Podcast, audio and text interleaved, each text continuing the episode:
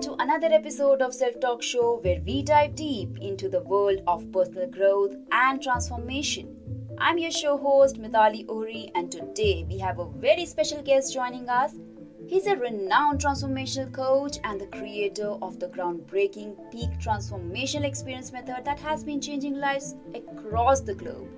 I'm thrilled to introduce you to Zubeir Amani, a true visionary and a catalyst for personal change. Zubeir has developed a unique approach that goes beyond traditional methods.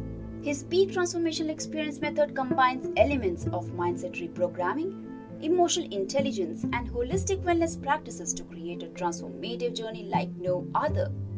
In this episode, we'll explore Zubeir's own journey and how he discovered his passion for transformational coaching. We'll dwell into the core principles of his method, discussing how it empowers individuals to break free from limiting beliefs, overcome obstacles, and tap into their untapped potential.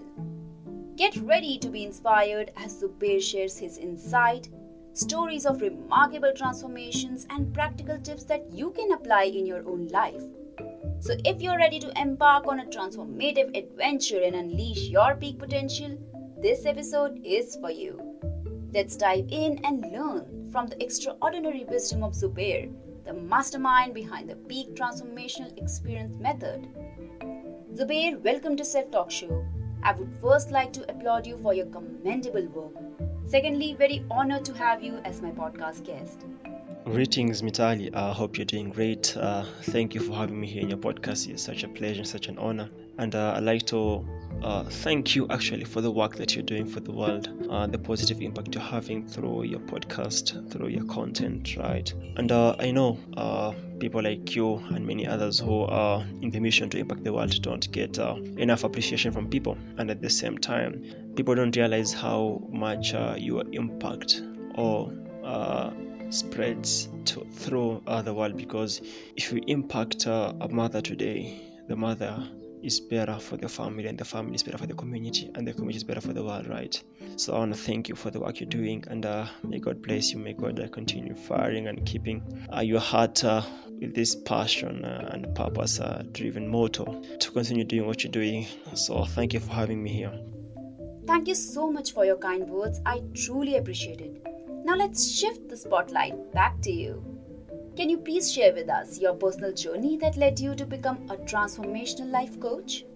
So I, I like to bridge the first question with the second question because uh, they're a bit interconnected, right? So my journey and uh, number two, what inspired you to create the Peak uh, Transformational Experience method, and how does this method differ from other coaching methodologies? So I created uh, this Peak uh, PTE method, Peak Transformational Experience method, out of necessity actually. So my journey it started, uh, I think six six years back, if not seven. So there's there was this time where I was uh, diagnosed uh, with a back disease which had no name actually. So it started where I had some very painful uh, back pains, the lower back, right? So I just thought it was maybe normal. Uh, so I went on just ignoring the pain, but slowly by slowly it became worse and worse. I started taking painkillers and uh, it will get better, but soon, when like the painkillers effects, four five hours later, the pain will come back.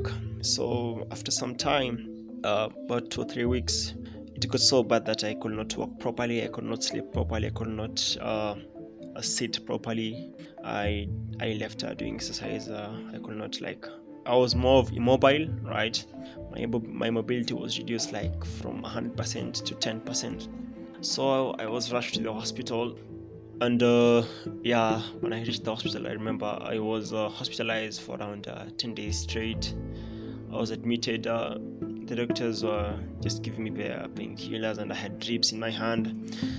At that time, I could not even sit, so I was just laying straight. I was just laying in bed straight, doing everything while laying in bed. So I will be fed while I'm lying in bed. Uh, at that time, the feeding was like just two spoons because I had zero appetite.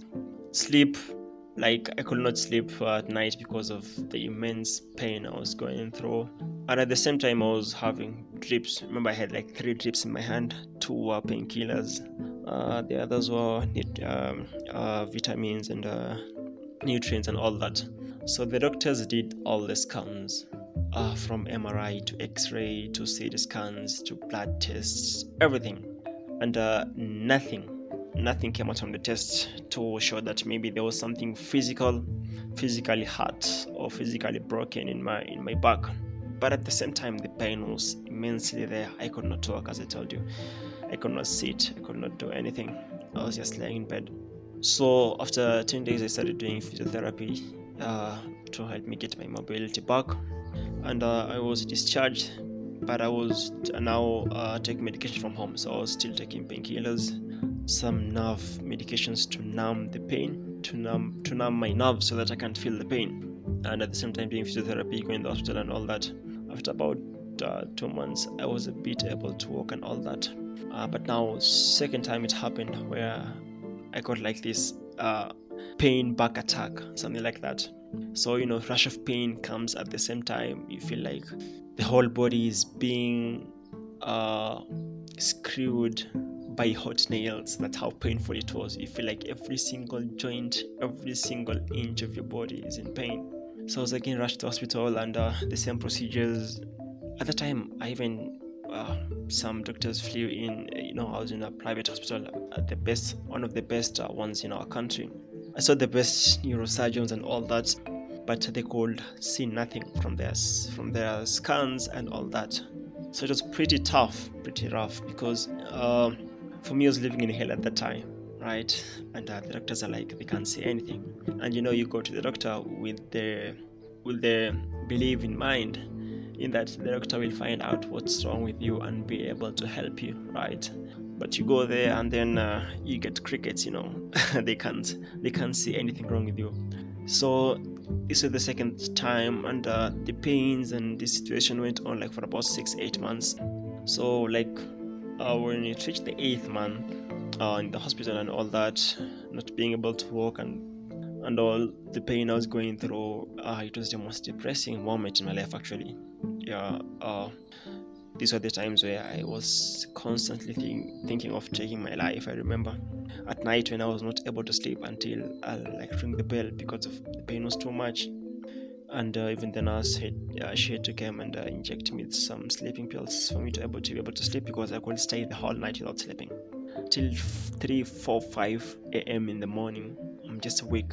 There is like zero grams of sleep in my head, right? So, uh, the eighth month, uh, there was this doctor who took my case from the beginning. He said, uh, him with some other doctors, uh, neurosurgeons, and all that, and as a psychiatrist, psychologist, like a team who were handling my case at the time. And they came and they broke the news to me with my dad while we were there, and uh, he said, uh, he told us that uh, I've been here, been medicated, being you know under under their radar.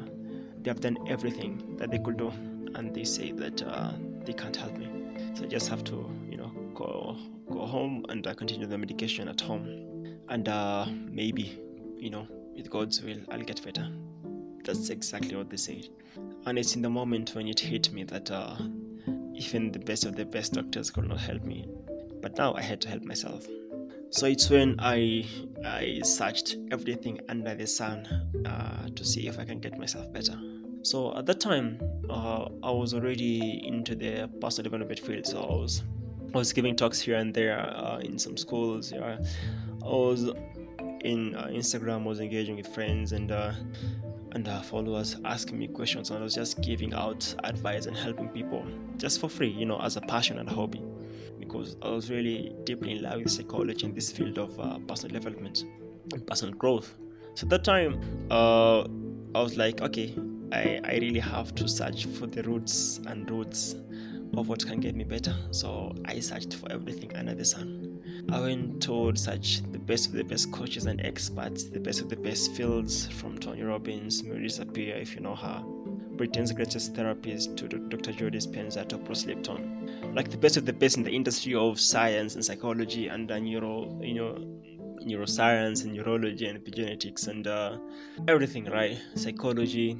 So after about three, four months, I got myself back. I was the pains were gone. I was unable to move and back to exercising, and uh, you know, I had lost like 25 pounds at that time through through through the period but I was able to gain back my weight, and uh, yeah, I can say I it it was a transformation because where I was before and where I was after, it's like black and white. That's how distinct they were.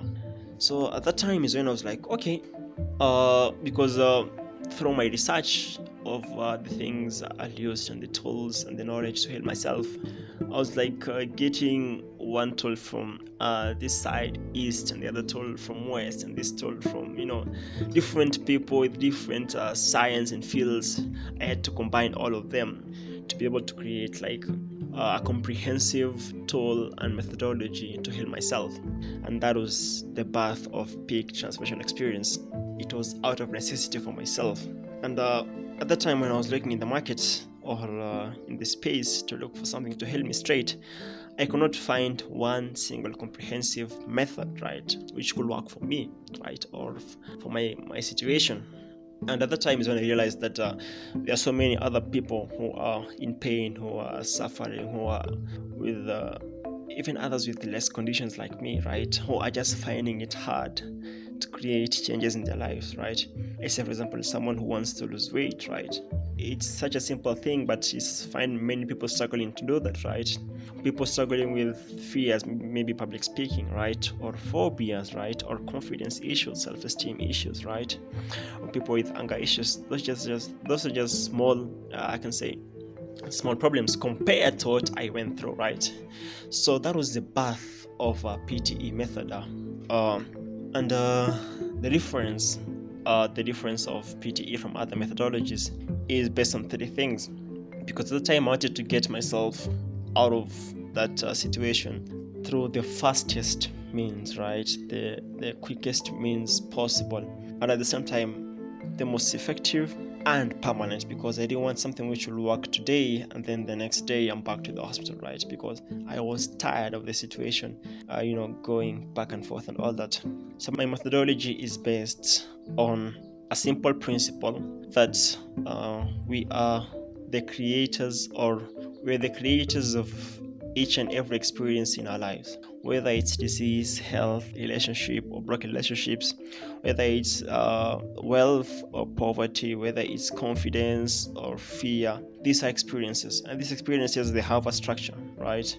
And as far as you can tap into the structure in the brain or how these experiences are neurologically wired in the brain and uh, restructure the circuits and the structure of that experience, right? You change the structure of fear into confidence, right? The structure of sickness into health.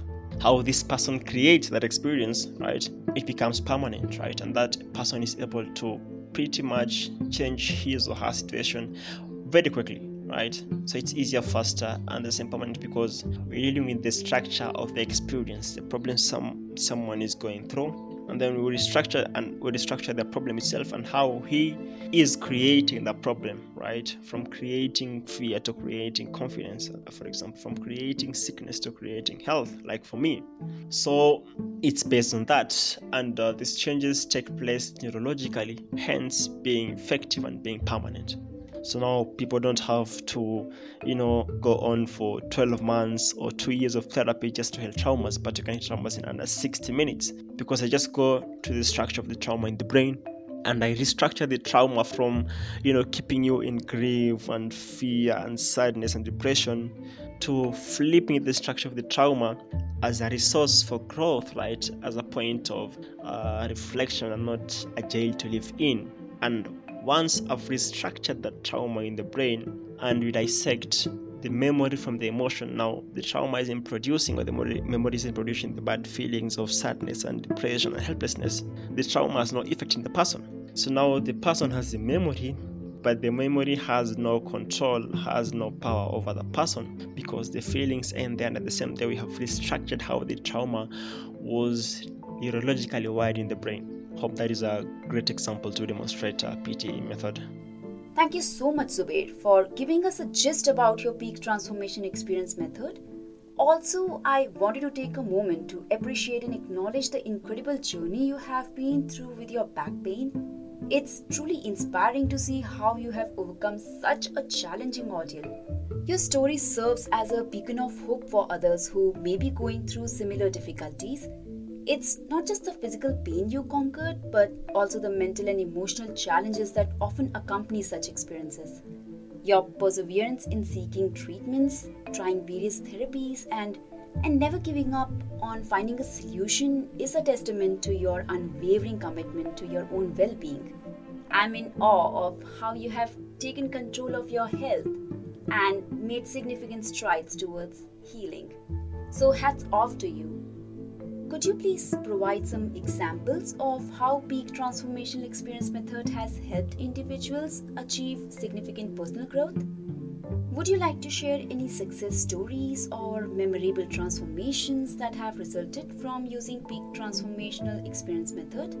Okay, one that comes in mind, of course, it's mine, right? From that period of my life where, you know, I was depressed or almost suicidal and just in a dark hole, right? To where I am right now or where I was, you know, for three, four months after that, you know, it's kind of it's really touching. And uh, every single day when i think about that i'm like did that really happen? Or i even don't believe it myself right? Because of how worse my situation was.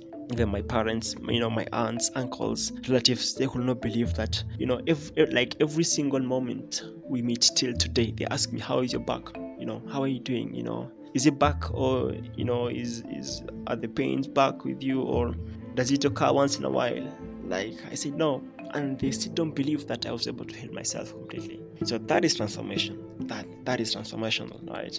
So one that comes in mind was a client that I worked with. She she was going through some difficulties in her relationship, and uh, so she was with her boyfriend like for three years.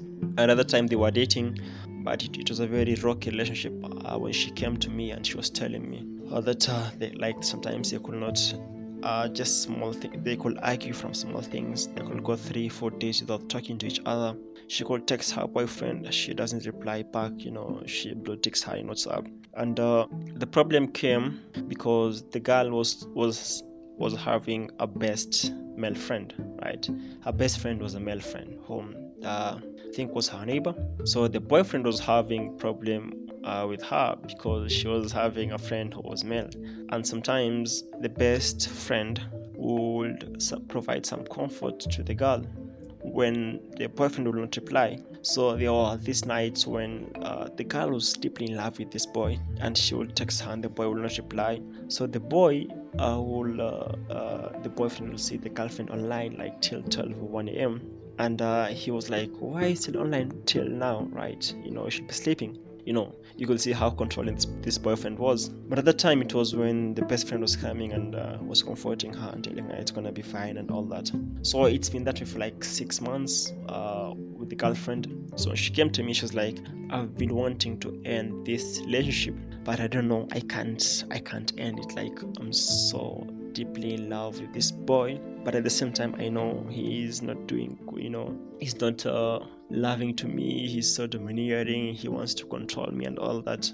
And uh, when i asked her if you think about you ending the relationship what do you feel? She said i feel terrified. I feel like you know there was this strong fear that was you know haunting her the moment she even just thought about ending the relationship. She said it was so terrifying that sometimes she could lose her sleep you know by just thinking about ending the relationship. So it was affecting you know her in work and at the same time she was studying. She could not focus on her studies. She was doing her postgraduates. So she came to me and uh, we delved into the problem. So it was so simple uh, that she could she didn't even believe what the problem was. So i'll share that with you. So when uh, we delve into the problem the fear the the terrifying fear was coming from a belief that uh, ending the relationship means suffering. And she's like wow okay how will I suffer because you know uh, she's now working, she can take care of herself and all that, and that fear, that uh, belief that uh, if you end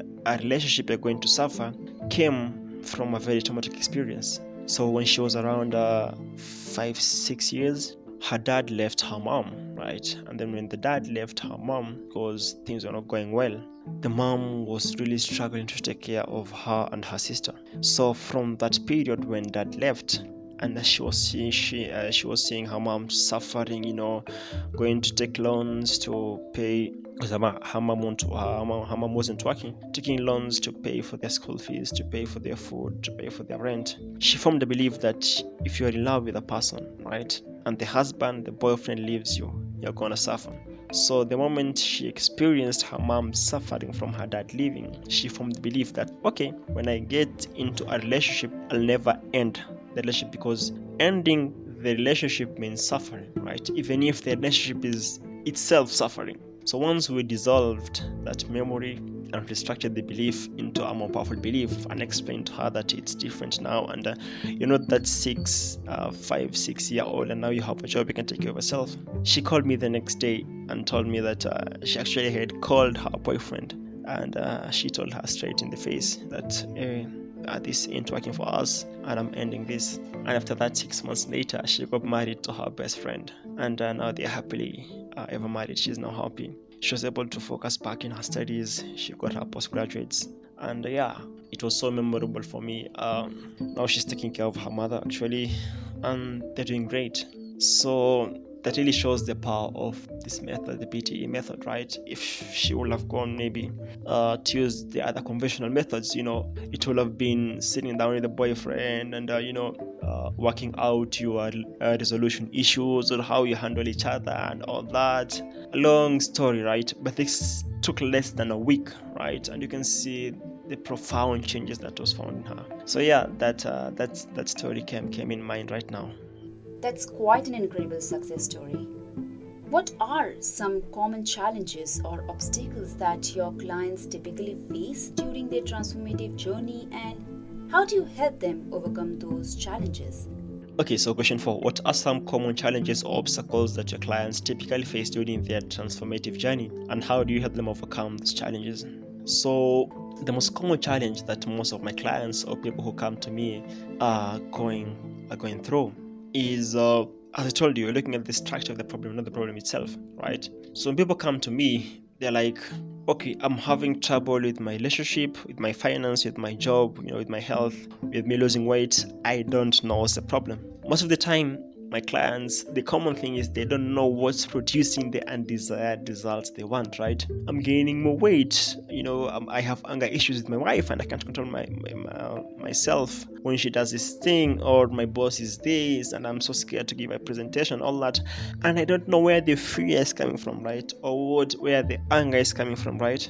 So mostly they don't know what's creating the undesired result they are having, what's creating the undesired experience they are having. So the common issue here is the unconscious beliefs. You see, we are we are like computers, right? Or we are, we are like machines.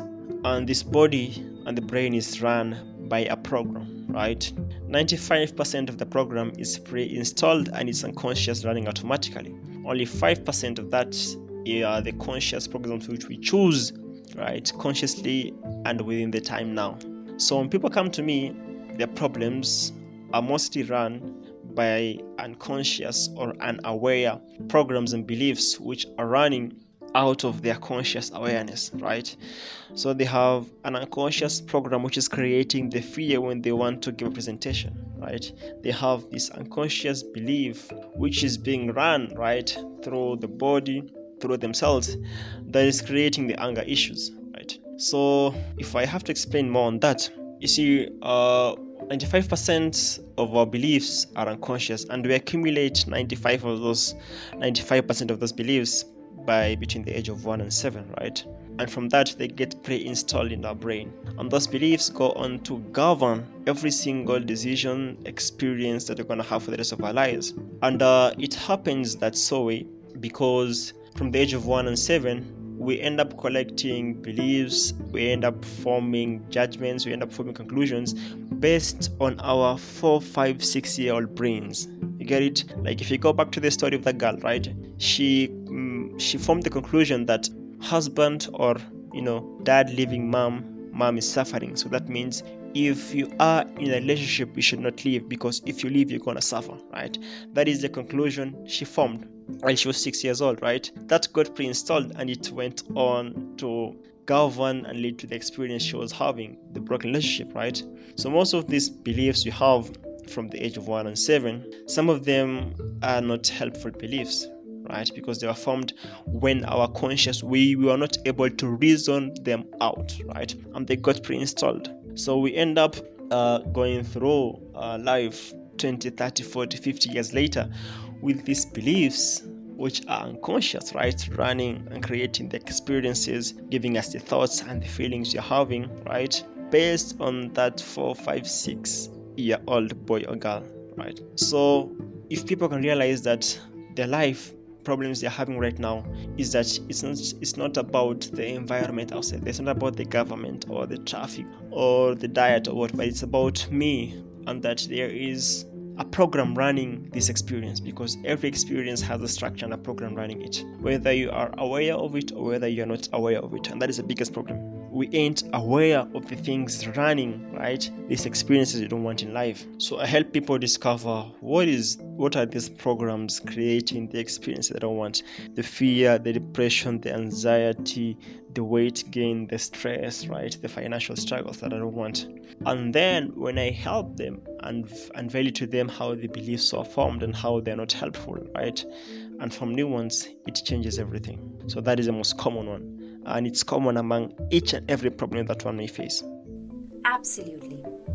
In your opinion, what are the essential qualities of mindset shifts that individuals need to embrace in order to experience true transformation?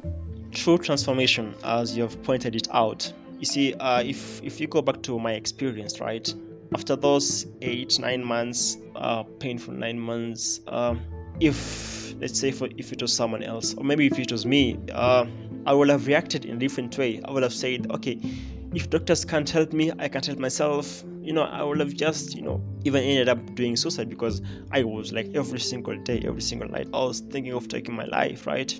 But i had a choice. And i said because they can't help me it's up to me right?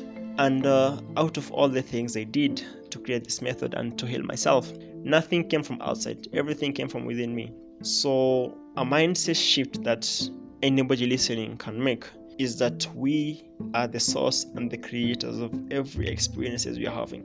If in my time I would have said, okay, it is maybe it is uh, maybe the conditions that made me sick, or maybe where I sleep, or maybe where I live, or any other thing, maybe right, or maybe it's stress that, that that made me sick, right?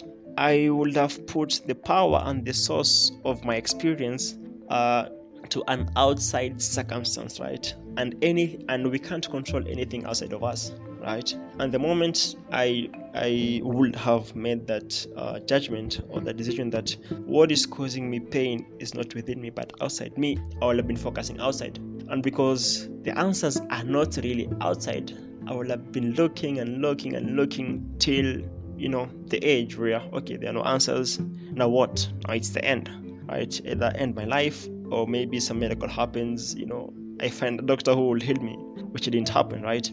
But i realized the moment right that we are the source and the creators of our own experiences. Whether the experiences are good or whether they are bad we are the source and the creators.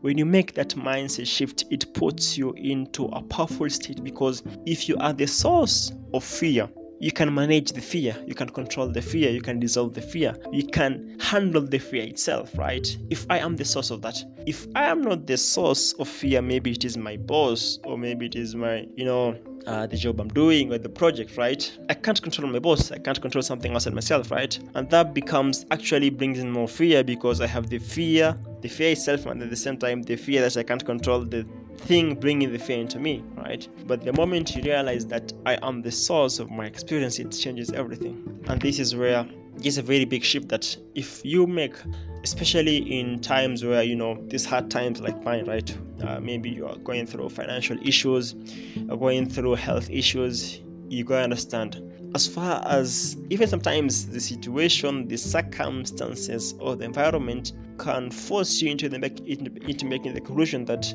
the environment is the source of experiences, right? The bad experiences. But it's nothing outside, it's all within you the moment you make that shift it changes everything because the brain starts to help you think and to bring up ideas. Okay, if I am the source of this fear, I can control it, right? So what can I do to myself? I can do this, I can do that, and there are many things you can do to yourself which can actually change experience. If I tell you one thing, right? Let's take an experience like sadness and happiness, right? Where is the experience happening, right? Because if we wipe out every single individual in this planet, right, and the earth just remains with trees and animals and buildings, will we have sadness or happiness or fear or joy or health or sickness? There'll be no such experience because all the experiences are from you and are within you, right? You are creating those experiences based on sometimes outside outside stuff, right? You use an ice cream, you feel happy, right? What made you happy? Not the ice cream. You use the ice cream to make yourself happy, but the happiness was created inside of you, right? The joy or the excitement, I can say that. So the moment you make the decision or you have this mindset shift and you realize that every single time I'm creating joy, I'm creating fear, I'm creating anxiety. Not from a place of blaming yourself, no, but from a powerful state in that I am the creator, and because I can create this, I can choose to create another thing which is helpful for me, right? So, we, both me and you, we are the creators and the source of all of our experiences and maybe because uh, we are not that good right? We, we ain't doing a good job at creating good experiences right? So the mind takes over and creates the bad ones we should want right? But you have to know you have to make the mindset shift that you are the creator of each and every experience that you have in your life. I completely agree that we are the creators of our own experiences can you share some insights on why people often struggle to create the changes they desire in different areas of their lives, such as health and weight loss, financial life, relationships, and work? Would you like to share some transformational methodologies or strategies that can help people achieve their objectives in any area of their lives? So people often uh, uh, people often struggle to make changes because of uh, one major thing. Okay, some um, the many, but one major one is that uh, the way we have been conditioned to change, right? And this uh, has been profitable for people who have conditioned us to think about change. So if you ask someone, uh, or if I ask Kumitai to finish the sentence, change is what comes in mind is the word hard, right? Change is hard, change is difficult, change takes long, right? We have been conditioned on the long, difficult way of changing. So if you went through a past traumatic experience, if you want to change, they tell you, oh, you know, you have to go for therapy for two years, and after that, you have to do this and do that. And even the moment you, you know, the moment you make rapid changes in your life, they start questioning you, like, were you really suffering from the problem, right? Because people have been conditioned by society, by the media, by other people that change is so hard, change is difficult, change takes long. And this has been so profitable for companies out there. They're actually capitalizing on the belief that change is so hard. So, for example, you go home, you're so stressed uh, by maybe a project in work, right? And uh, you reach home, you're so tired, you know, uh, you can't even uh, calm yourself, you can't calm yourself into getting into you know the mood of uh, in in fitting into the environment of the family right? Being able to uh, uh, greet your wife and the children and be present and be joyful with them. But you take your stressful uh, situations from work and project into the house right? And it ends up affecting your life your your family and uh, your family time at that time. So you switch on the tv see an ad right? Coca-Cola is coming there, and uh, they're just showing someone who is straight from the work and is so stressed, and he just takes a Coca-Cola and drinks it, and he feels relaxed, you know, and feels good, know, and feels it's cool, you know. And the moment you open uh, the bottle, you know, there are these refreshment. Uh, voices that they project like you know when, when, when you open the coke and they just tell you that you know you don't have to think about changing a situation you know the easiest way to do it is with this coca-cola right but if someone is struggling with confidence, right, for him to go uh, to look at what is creating him to be unconfident, no, he just he just sees an ad that you know if you buy the BMW, you're gonna feel you're gonna feel more confident, right? Or if you buy this Armani suit, right, which is you know five thousand dollars, you're gonna feel powerful and confident, right? So markets outside there are conditioning us that the easy way is to buy things outside. You know buy this suit you're gonna, you're gonna feel confident. If you're a lady buy this makeup you're gonna feel beautiful right? If you are this buy this buy this and buy this you're gonna feel that way right? Because we believe that if i decide to change myself maybe to, to deal with my unconfidence right? Or to deal to deal with uh, the issues of me not feeling beautiful. It's so hard, but the easiest way is to me to buy the makeup, to buy the suit, to buy the soda. So I've been conditioned that change is so hard, and the easiest way is to buy and profit these companies, which is which runs me nuts. Which uh, I don't know. Winning this battle is so hard because you can't fight all the companies. But what I can do is through speaking to people is through this podcast i can share to them that hey change is so easy as far as you know it's all within yourself right? Where is confidence? Okay if someone is talking with self-confidence where is this confidence coming from? It's from within you. Even the time you realize that or the time you get your confidence back it wasn't from anything outside it was all within you right? Maybe so the way you got the confidence was a long way but it is just checking what is producing the, the unconfidence that you're having, the fears you're having, the phobias you're having, and restructuring the experience and the neurological circuitries in your brain which are running you into producing the unconfidence and the fear and just changing the structures into producing confidence and producing courage instead of fear right? And producing good self-worth and high self-value for yourself. It is that easy but because we scroll every single day and we are being marketed hey if you look at everything you buy it's nothing about the thing. It's all about feelings. You want to feel confident you want to feel beautiful you want to feel happy you want to feel joyful you want to feel excitement right? Because we don't know how to get these uh, uh, feelings from ourselves. And what we know is that it is so hard to be happy. But the moment you buy a kind of ice cream you're gonna feel happy. So what do you do? No just buy the ice cream i feel happy and it's all that. It's as easy as that. But remember that is not the way right? They just they're using your emotional uh, they're using your ignorance because you don't know and at the same time they're using your emotional emptiness inside you. If you suffer from fear and phobias and low self-worth or you know uh, financial issues relationship weight issues they're using that to profit themselves because they know you don't know. They know that Meetali there doesn't know how to feel happy but the moment she buys five cans of ice cream every single day, she's gonna feel happy, right? So what I can share with you is that change is so easy if you know how, if you know the right way, if you have the right strategies and methodology, and it all starts within you, not from outside. Okay, question seven, Meetali. Uh, from experience, what are the common factors that hold most people back from easily and consistently creating the changes they desire? So people don't know how, right? That is uh, a very common factor, right? If I ask someone because if someone if if someone knew how to change his weight he will not be overweight. If someone knew how to make his uh, relationship more loving right and more joyful he will do that right? But because they don't know how to do so they get stuck right? They get stuck not knowing how. They maybe they sometimes people know the how but they know it you know just through knowledge right okay if i have to end my fears you know i have to believe in myself and i have to not get scared and i just know maybe uh, it's normal. It you know they just know it consciously right and at a very shallow level but they don't know how you know with this step by step and how the problem is being created and the structures and what's going on internally that is producing the experience they don't want. So the common factor is people don't know how right? And uh, one thing uh, is to know that as i've said before change is from inside out. All changes happen within you. Don't focus on changing anything outside yourself. But you gotta start by changing everything within yourself.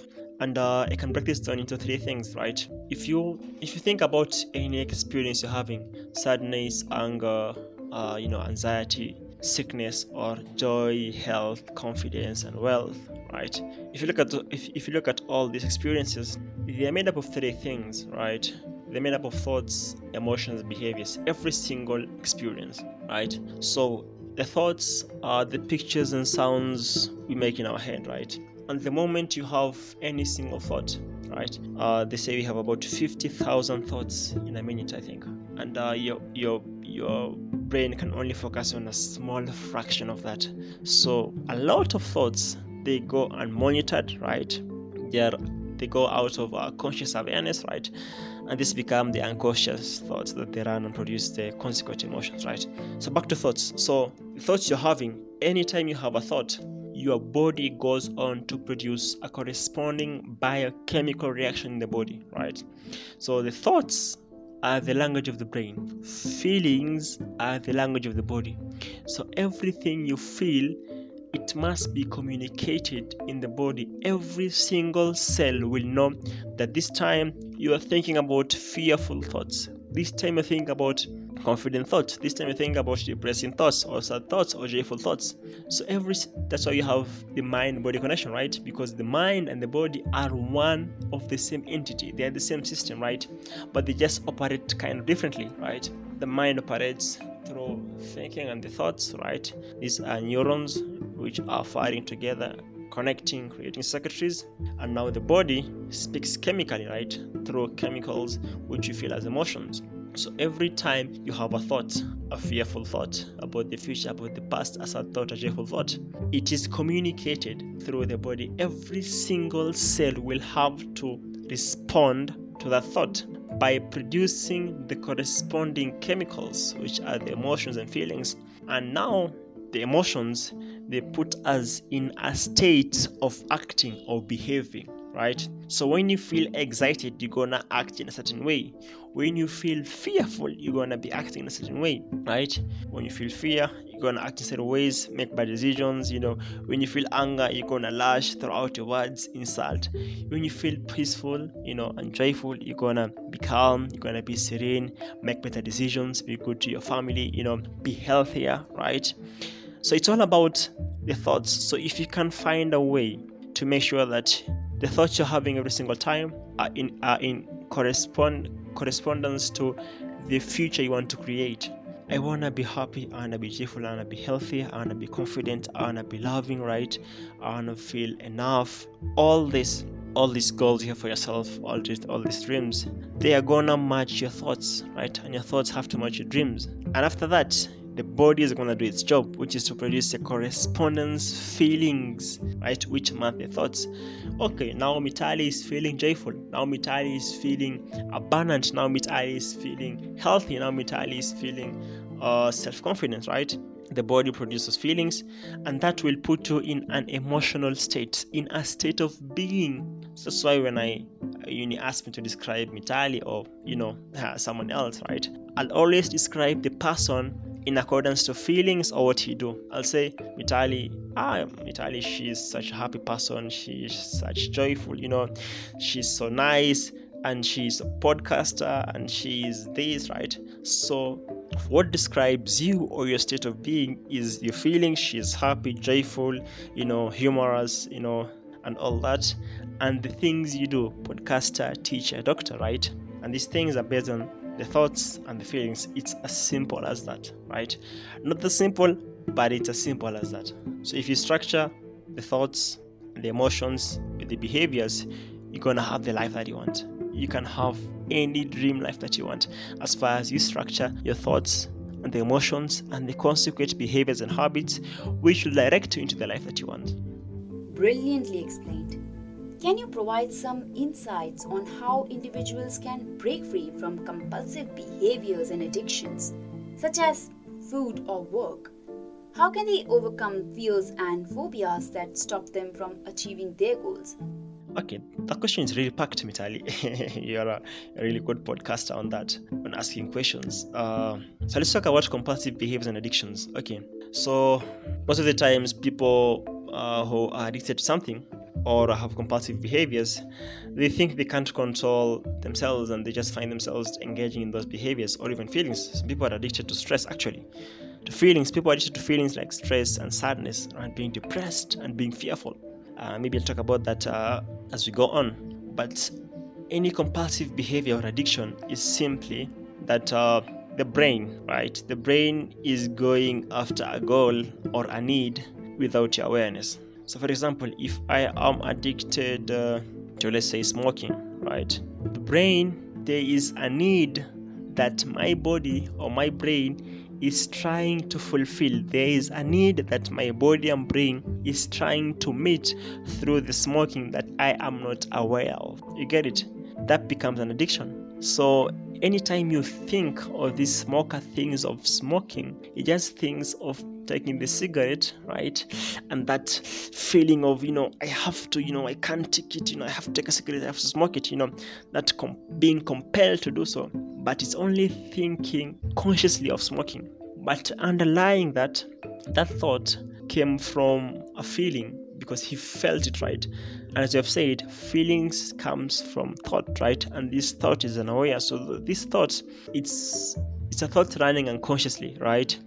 And uh, it's a need being trying to be met by his unconscious brain. So we can talk more about the conscious and the, and the conscious brain. Uh, if you look at these two brains, uh, the conscious, not two brains, one brain, but two parts of the brain. You have the conscious part and you have the subconscious or the unconscious part. So this unconscious part uh, is made up of two major major systems. One is the limbic system. Okay, the limbic system controls or processes our emotions, manages our emotions, how we feel. Then the other one is the cerebellum, which controls our movements or actions, right? And in the unconscious part of the brain is where we have unconscious thoughts and patterns which are being run, right? So this person there is a need. Maybe he feels stressed, right? And when he feels stressed, the body wants to feel not being stressed, wants to feel calm. So instead of the unconscious brain telling the conscious that, hey, uh, Zubeir or Meetali is stressed, and the only way not to feel stressed is by smoking. It just tells the conscious brain to smoke.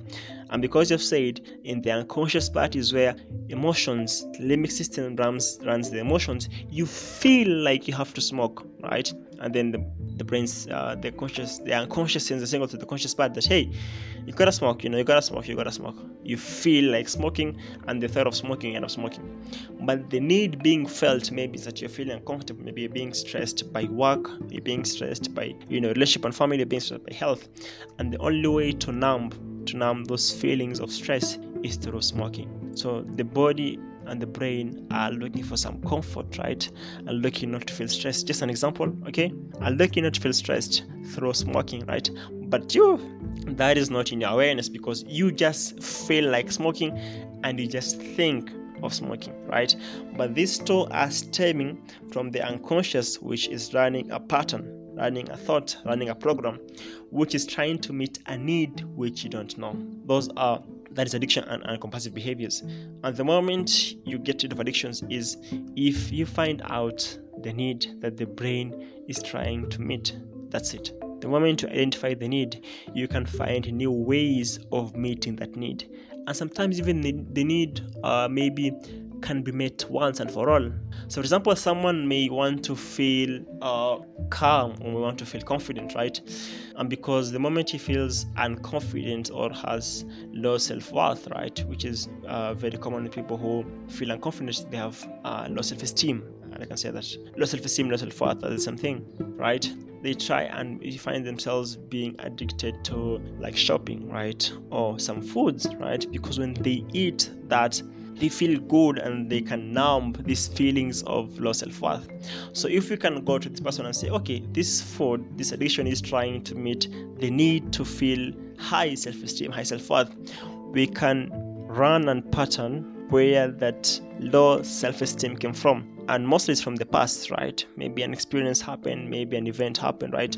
And if you go to that experience right and heal the experience dissolve the feelings right and change the conclusions that were made based on that event that hey Zubeir Meetali isn't a low self-esteem person but it's high but he or she is a high self-esteem person there will no longer be a need for this person to try and meet the need of feeling low self-esteem through food or through the addiction because right now he's feeling high self-esteem right? It's as simple as that.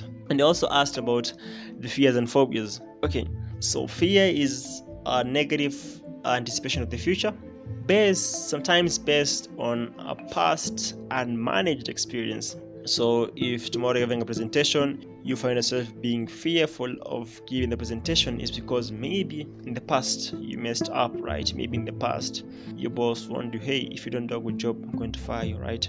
Or maybe you went there sometimes and uh, you had five points and you forgot two or three points, so you're able just to mention two points, right? Based on that experience, you formed fear, and because your brain is trying to protect you from repeating that experience, it will give you some fear, right? That is simple fear.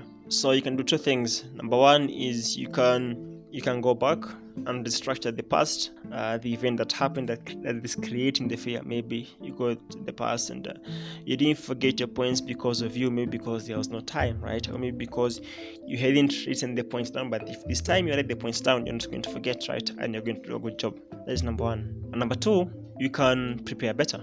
That is a typical, uh, the typical uh, uh, that's a typical advice they give you. But if if you prepare and not go back and uh, treat or manage where the fear is coming from, however much you prepare, you're still going to have the fears, right? So if you go back, restructure where the fear is coming from, dissolve those emotions, make new conclusions that hey, last time I didn't mess up, it's just that this happened, but this time if I do X, Y, and Z, I'm not going to feel fearful because I have dissolved I have managed where the fear is coming from. As simple as that. And fear is a, and fear is a very broad topic, right? You have people who are being stopped to go after their dreams because they have fear of failure, fear people will think about them. So, uh, talking about fear, uh, it has a lot of roots, right? It has a lot of uh, uh, branches and where it's stemming from and on what basis, right? And uh, but fear is mainly one thing, right? I can say the structure of fear is that it's uh, the negative anticipation of a future, right? Based on a past and managed experience, as simple as that. If you manage the past experience from the beliefs which were formed, maybe, right? From uh, the unmanaged emotions which came through that past event, right? And if you manage those, right? And if you restructure the conclusions you made, fear dissolves. As simple as that, right? Fear dissolves. So as as far as you can broaden the fear into a lot of stuff, right? From fear of failure to fear of how people think about you, and uh, research says there are about 50 types of fear, right? That's so much. I don't know how many you have, Meetali, right?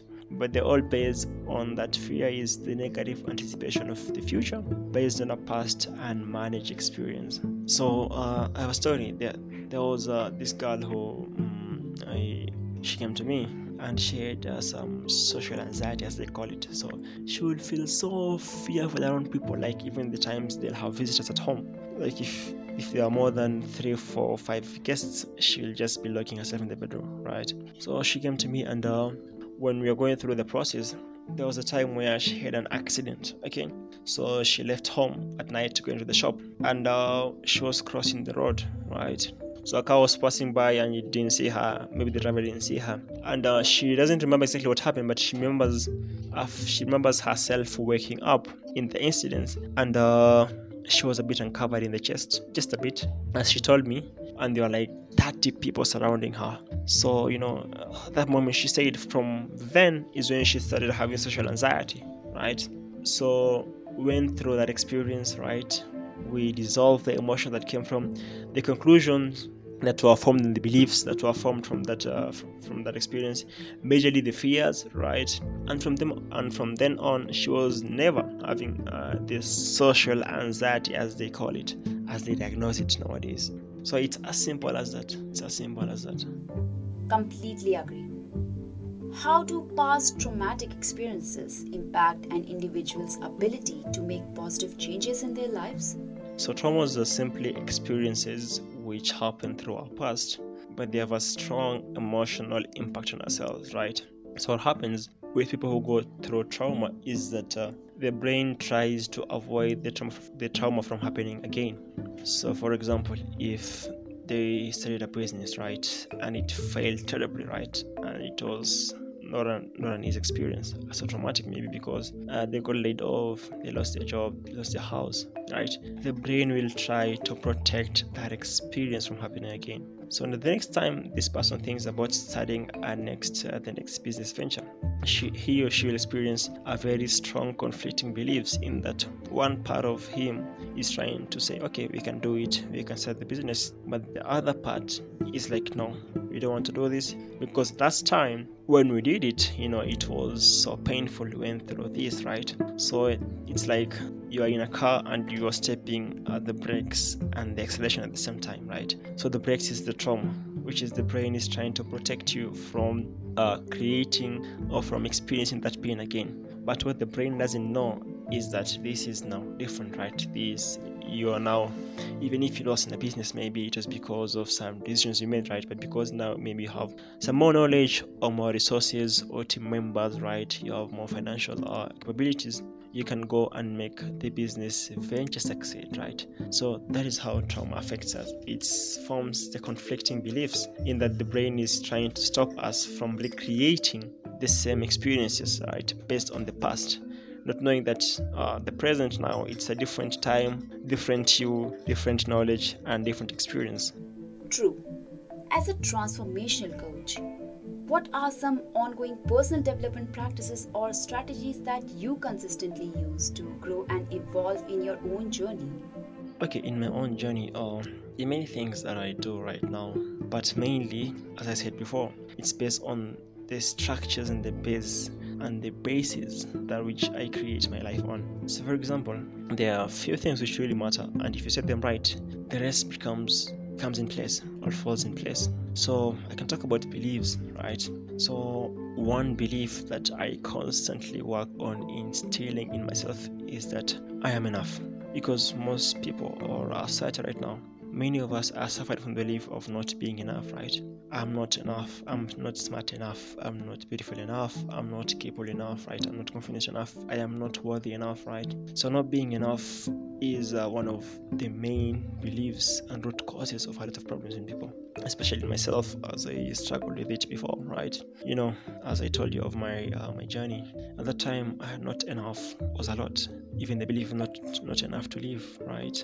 Uh, that was among them which led to the other suicidal thoughts so now i i every day when i wake up in the morning is to um, begin my day with the feeling and the belief that hey i am enough i'm capable enough you know i'm smart enough for the one who does for the one, for the one, who, for the one who doesn't feel smart enough i am capable enough i am good enough right and uh, when you instill the belief that you are enough it removes the need to look and get and find anything outside of you because you are enough the way you are.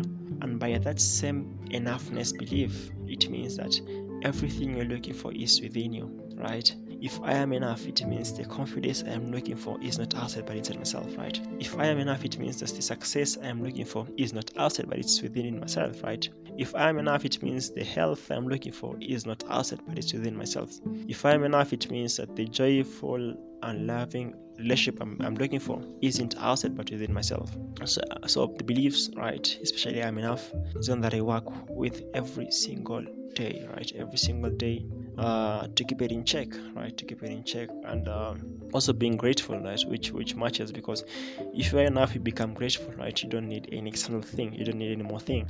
And the moment you are grateful and you are enough, now you can give. Especially with I, I don't want to call it my job, but uh, what I do as a coach is that I really have to feel grateful to be able to give to people, right? To give these advices, to give my time, to give uh, that uh, person uh, the resources, the advice, and the solutions they need for their life, right? It really has to come from a place of gratitude that I thank God for the blessings I've had, the experiences I've had, right? And the knowledge and the insights. And from that, I've been able to form this methodology, which now I am grateful that I'm having it and now I can share it to other people. So, yeah, that's, uh, that's what's going on for me here. Any message that you would like to convey to our listeners? What I'd like to tell our listeners first thank you for being here. Thank you for you know lending us lending me uh, your ears. And i believe this uh, session has been great and has been impactful and at the same time knowledgeable. What i'd like to tell you is one thing in that the life that you want is so much available to you. I wish you knew that. Whether you're sick you're tired you're stressed traumas are befalling every now and then broken relationship you know you don't you don't feel or you feel like there is no way out i'm telling you there is indeed a way out there is indeed a way out. Don't listen to social media, by the way. The media will tell you there's no way out, and the way out is to get your money and buy the cars and buy the ice creams to feel good and you know give up in the gym and end up in McDonald's every single day and blah blah blah. No, but there is a way out to every single thing you want, and it's easier than you thought, and it's effective than you thought. Right? Maybe you didn't think, but because you have been fed the lie and the information, right? But I'm telling you, the life that you want, however big you think is, it is so much available and it's just through small shifts, small changes that can make a very big impact in you. So keep on going, keep on looking. The life that you want is available to you. The experiences, the impacts you want to create, the joys you want to have, the dreams you want to create, and you want to manifest them into a fusion and and then being a reality. They're all available. They're all possible, and they're ways.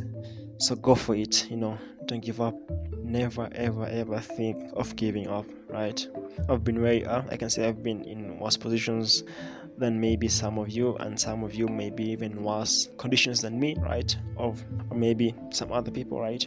But i'm telling you however deep the hole may seem to be there, there's always a ladder long enough to pull you out of that hole okay?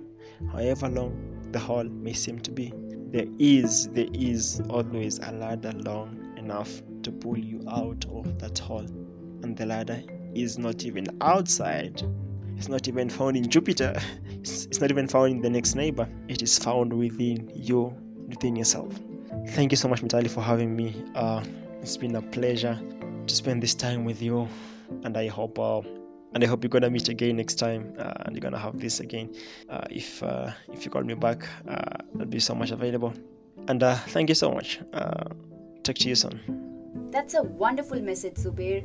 Thank you so much for your time. It was lovely having you on the show. You can connect with Zubeir through his website. Find the link in the episode description. So, with this, we come to an end of this episode. Hope you liked it, and the feedback would definitely do wonders. I would really appreciate it if you can subscribe to Self Talk Show. More episodes and more awareness is coming your way, so stay tuned and keep self talking. You can reach out to me for questions, queries, or suggestions at www.selftalkshow.com or email me at showselftalk at gmail.com or through social media pages on Facebook, Instagram, and Twitter. Thank you again and see you with another episode.